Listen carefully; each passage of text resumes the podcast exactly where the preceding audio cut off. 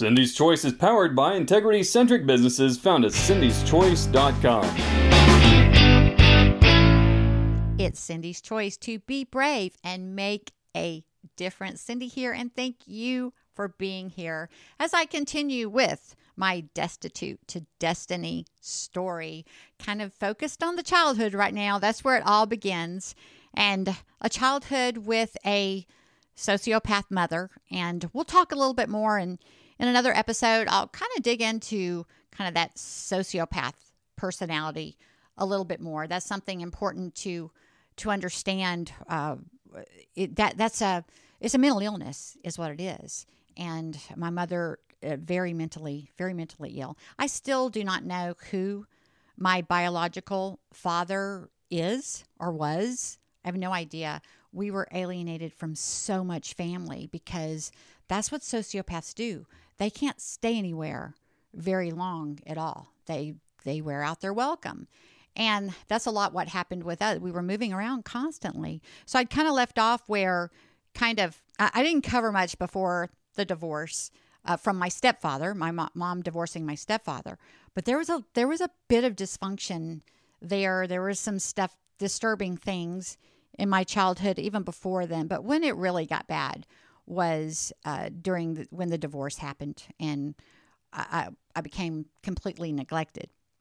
And so, you know, we I, shared a little bit about some adventures early on, and so there's we're still in Jacksonville, uh, Jacksonville Beach, Florida, and uh, you know, it, it at this point along the way, I had started actually running away because I was alone a lot.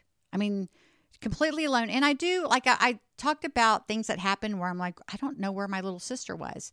And I do remember you know, me and my little sister being at the house alone a bit. But there was a lot of times it was just me, and I'm not really sure, you know, what what was going on then. But even when we were both left there, there was uh, times there was no food. When there was food, like I said, it was white bread and jelly and Froot Loops. It was just a sugar carb kind of diet, so um, not not good nutrition whatsoever. But the reason I'd run away was when my mom was there, I was walking on eggshells because like the slightest thing would send her into a rage. And here I am now, like 11 ish, and she would have these just crazy rage fits directed at me to the point where, you know, she's taking a broom and, you know, hitting me with a broom as hard as she can. And, you know, what do you do? yeah, I, I wasn't going to fight my mother back. That just that wasn't my nature. So I'd run away. And so here I'm 11 years old, you know, running out of the house to try to go find some place to safe to hang out for a while and uh, or hang out till she left. So if this was the evening, you know, I'm running out of the house in the evening all alone in a pretty metro kind of area. And I remember one of my go-to spots when I'd run away, I'd found a rooftop and I could go. It, it was um, the back of the house. You know, you had your AC, your HVAC, your AC unit, and I'd figured out I could climb on top of that unit, and that would help me get on top of the kind of like a screened-in porch. I could get on that roof, and then that would allow me to get on the next roof level. Then there was this super pitched area, if I got up that real steep pitch and got on the other side, there was actually a hidden space on top of the roof because it pitched out all four directions. And so there I'd sleep out under the under the stars uh, so that I could feel safe and stay hidden. And then I would wait till I saw, you know, go back and make sure my mom's car wasn't there and go back into the house. And usually I wouldn't see her again for a while because she was hardly ever there. But um, none of that was ever mentioned, though, when she did come back. It wasn't like, where did you go? Where were you? Or anything like that. And there's another, um, there were other times, uh, you know, places that I would run away and, um, I, I guess I'll mention that later as I as I get farther in the story. But no food, running away. The the brief times my mother was there, uh, it was very chaotic, very stressful, and it was also tricky because the neighborhood wasn't good. You know, it, it was a house, it was on a busy street, but everything like going the other direction was leading into a really bad neighborhood, which was where my school was in that neighborhood. And I had to walk through a really rough neighborhood at 11 years old um, on my own to get to school. And there was some uh, really scary incidents a few times where I got followed or stalked and, and so forth like that. Um, it, it, and I had to get my myself up at that age and get to school on time. And um, you know, it, of course, I was going to say and get fed, but I didn't. I didn't get fed. And what was really rough is back then, they gave you little. If you were on the lunch program, the free lunch program, they gave you little tickets. And when you got you know to the end of the the line to pay for your food, and you'd have to give that little ticket to the lunch lady and then all the other kids saw you give your ticket to the lunch lady. So guess what? Then you were ostracized by all the other kids. And so guess what? I didn't eat lunch. So I didn't have any food at home.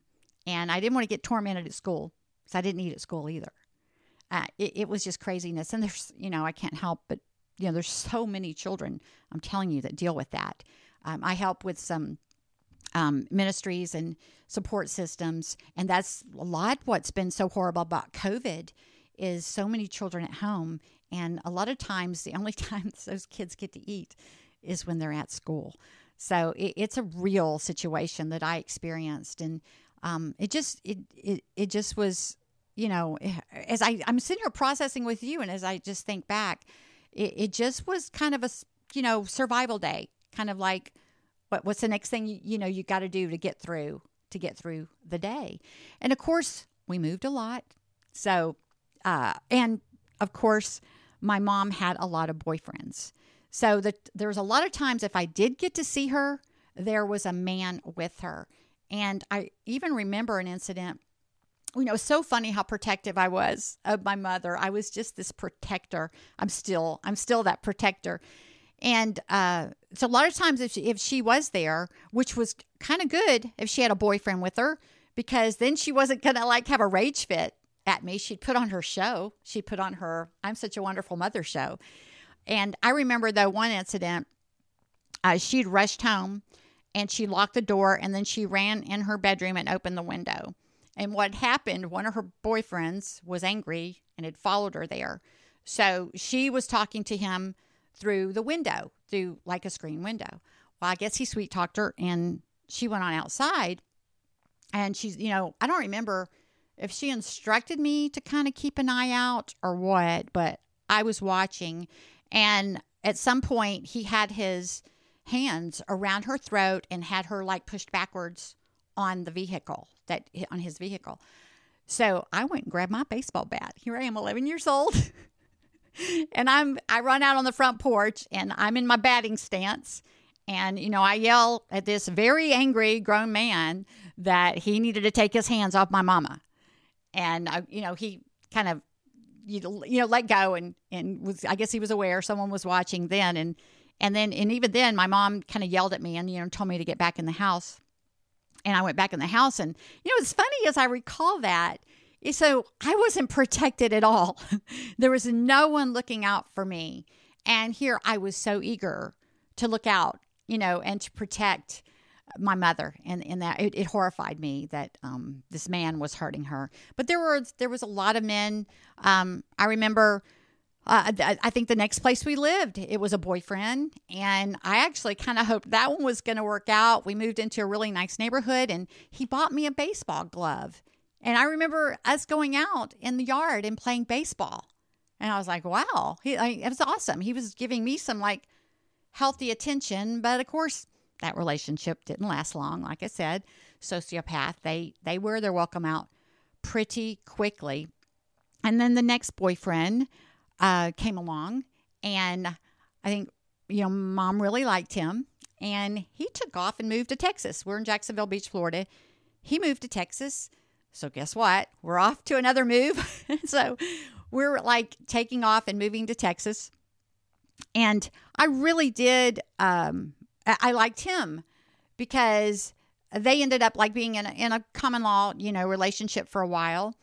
And it was craziness. I, I she would keep leaving him and you know, we were like in West Texas, San Angelo, and there was like three times in a two year period that we moved to Dallas. And then they would get back together and we would move to San Angelo. And so take it, I'd like gone all the way across there, gone into a new school and got settled in, and boom, there we'd go off to Dallas. Well, we didn't end up standing staying in Dallas long, so she didn't even bother to enroll us in school. So I'd be out of school for like a month and then going back to San Angelo, re registering and so forth like that. And I remember one of the reasons I really liked him is we'd moved back to San Angelo and, you know, I just barely got established at the last school there. And when we moved back, we're in a different school district. And he was so kind because uh, mom didn't care. You know, she's like, uh, just deal with it. And he would actually get up early and take me to school so that I could transfer to the school that I'd least kind of had gotten a start in before. And I just appreciated that so much because it was just some kind of example of someone that cared. And uh, and the simplest little thing too is while I was getting ready in the morning, um, he would make me a hot chocolate to go, and you know, making me a hot chocolate to go and driving me to school in the morning was one of the most precious gifts I received as a young girl. And then I was able to ride the city bus home.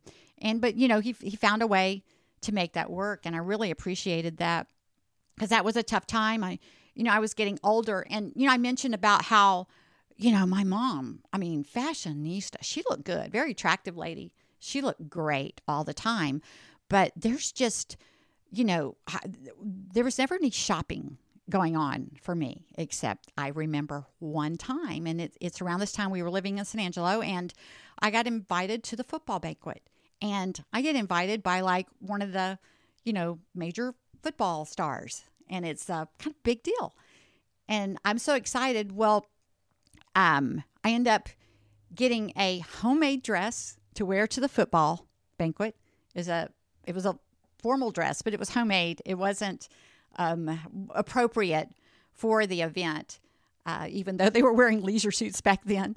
But I, I, I, didn't have shoes to wear. And honest to goodness, this is the only shopping trip I ever remember making with my mother. And we went to Kmart and I needed shoes.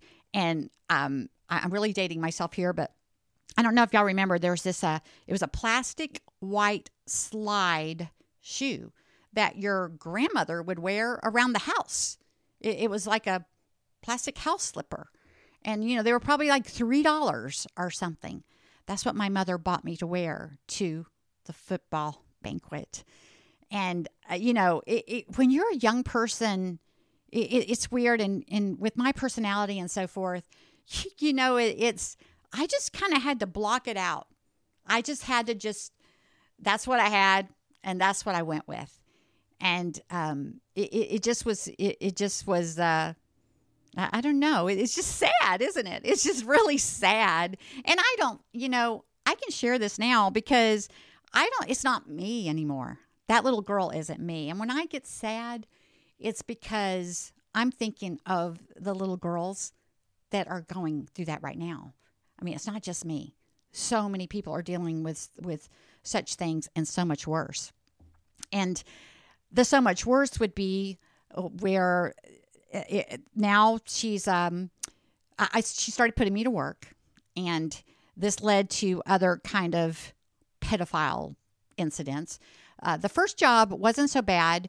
Uh, her boyfriend owned a cafe uh, out in the country, but it was more kind of like a truck stop because it was on the highway and it catered to a lot of the farm industry and truckers and so forth. So it was really 99% men that came to the restaurant. And I remember one summer I worked breakfast, lunch, and dinner and worked hard because it would fill up. You know, it was like the only place for some miles in that area. And I, you know, I never saw a penny. I, I even my tips I took home and gave to my mother to contribute to the household here I was, maybe I was what, 13 now? And I'm like, you know, like I said, I, I can't have a nice dress to wear to, to prom or even some decent shoes. Um, and my clothing was very limited it, as well. If, if she didn't take me shopping, I don't even remember where the clothes came from, but they were always ill fitting and nothing really, you know, stylish or anything like that. But even when I made money, I, I wasn't allowed to, to utilize that for anything for myself. So that was um, uh, and that kind of exposed me to some things that probably you know weren't too appropriate uh, for my age. But the next time I remember going to work is my mom uh, had me go to work for her boyfriend's brother detailing cars. He had a detail shop. So I would go there and detail, you know, the cars and so forth. And I noticed, you know, he made me very uncomfortable. He was uh, not just with what he said to me, but what he would say about other girls and women and stuff. But, you know, it was a work environment, other people around, and um, just that was the worst that it made me uncomfortable. Well, then um, my she wanted me to go clean his apartment. Well, I, and that was you know a job. You, you know that was my job. Yet I didn't get paid, and um, she would have me go clean his apartment. But he would go home while I was cleaning his apartment, and of course he started trying to have an adult relationship with me, and you know, it was it's very confusing at that age, and it's really hard to that you don't understand if something's happening with uh, like authority figures and so forth like that. You you kind of try to reason it out to some degree, and um, I, I remember you know just kind of trying to kind of play along, but not let it get too far, kind of thing, and but being very uncomfortable with it. But there's no way I was going to tell my mother. I mean, it was a paid job, so she was getting paid for me to be there. But at some point, he did, you know, start pushing the limits. And just as I'd done before, you know, I did my break and run kind of thing. But it was so confusing because this was happening, and my mother would actually tell me that he had a reputation for uh, you know being inappropriate with young girls and so forth like that. And it's and even then i kind of recognized her attitude about it but i i just wouldn't process it. I just wouldn't think about it too long. But it's almost like she was um, almost trying to encourage me to do you know what she got paid for me to do. And it was really strange because uh, you know she she'd start questioning me about how he was with me. And i just would freeze up and go oh no no no i didn't you know i wouldn't say too much. Because either way if i'd complained about him that wouldn't have been good for me. But then if other i was so afraid she was going to keep grooming me to comply so she could profit from that. And i could feel that happening. Yet when you're a child, denial. Denial is your survival. So I would just try to, you know, shorten a conversation as much as possible and, you know, get away from the situation as quickly as I could. And I don't remember what kind of made that stop. Maybe when I didn't, when I would break and run and, you know, the, the deal wasn't done, that would, uh, but it, things had gotten pretty far and pretty scary. And, um, you know that there there was the molestation was still done. It's just I broke and run ran before um, how do it, things went too far, and um, you know I, I guess it, it, to the point where it, it would have been rape. You know, past that. Of course, he had raped me, but it would have been you know full rape. I guess you'd say to keep it in appropriate terms. I don't know, but you know that it, took me a while to really accept and realize that you know what my mom was trying to do and uh, how she uh, she was intentionally trying to corrupt me and exploit me and you know benefit from me that way. It took me a long time even though I, I was very aware of it at the moment. You just you just won't accept that. You, you push it down real real deep and you become this Pollyanna positive, kind of out there, kind of constantly looking for the good in everybody. And that that I don't know if that's where that came from, but that was me. And I kept getting out there and kind of looking for the good in everyone. But that that was a tough time. That was like you know your middle school years, and a couple times we, like I said, we just leave and go move to Dallas for a month, six weeks or something. And I remember I one of her boyfriends there um, we moved in and uh, we, you know we all moved, we weren't there very long um, we moved in. We were all three like crammed in a very small room. It was kind of cool. It was a ranch, and I got to ride a horse and so forth like that. But that didn't last very long. And then the next the next one that we moved in with, he um, we had to be woken up in the middle of the night they were fighting and squabbling, and I think she wasn't following through with what he expected from her, and we had to leave and you know move out in the middle of the night and um, all of our stuff was in storage, and I I think he like stole or kept a lot of the stuff from storage. And hey, you're going you're going to want to hear about this. That this is uh, I'll continue right there in the next podcast, but um, there there's a pretty interesting story of what she put us up to at that point. But you're just going to have to keep continuing. I just thank you so much. Thank you for joining me for the third installment of the Cindy's Choice podcast. And I'm going to leave you with hey, leave with love, get out there, make good choices, and we'll see you again soon.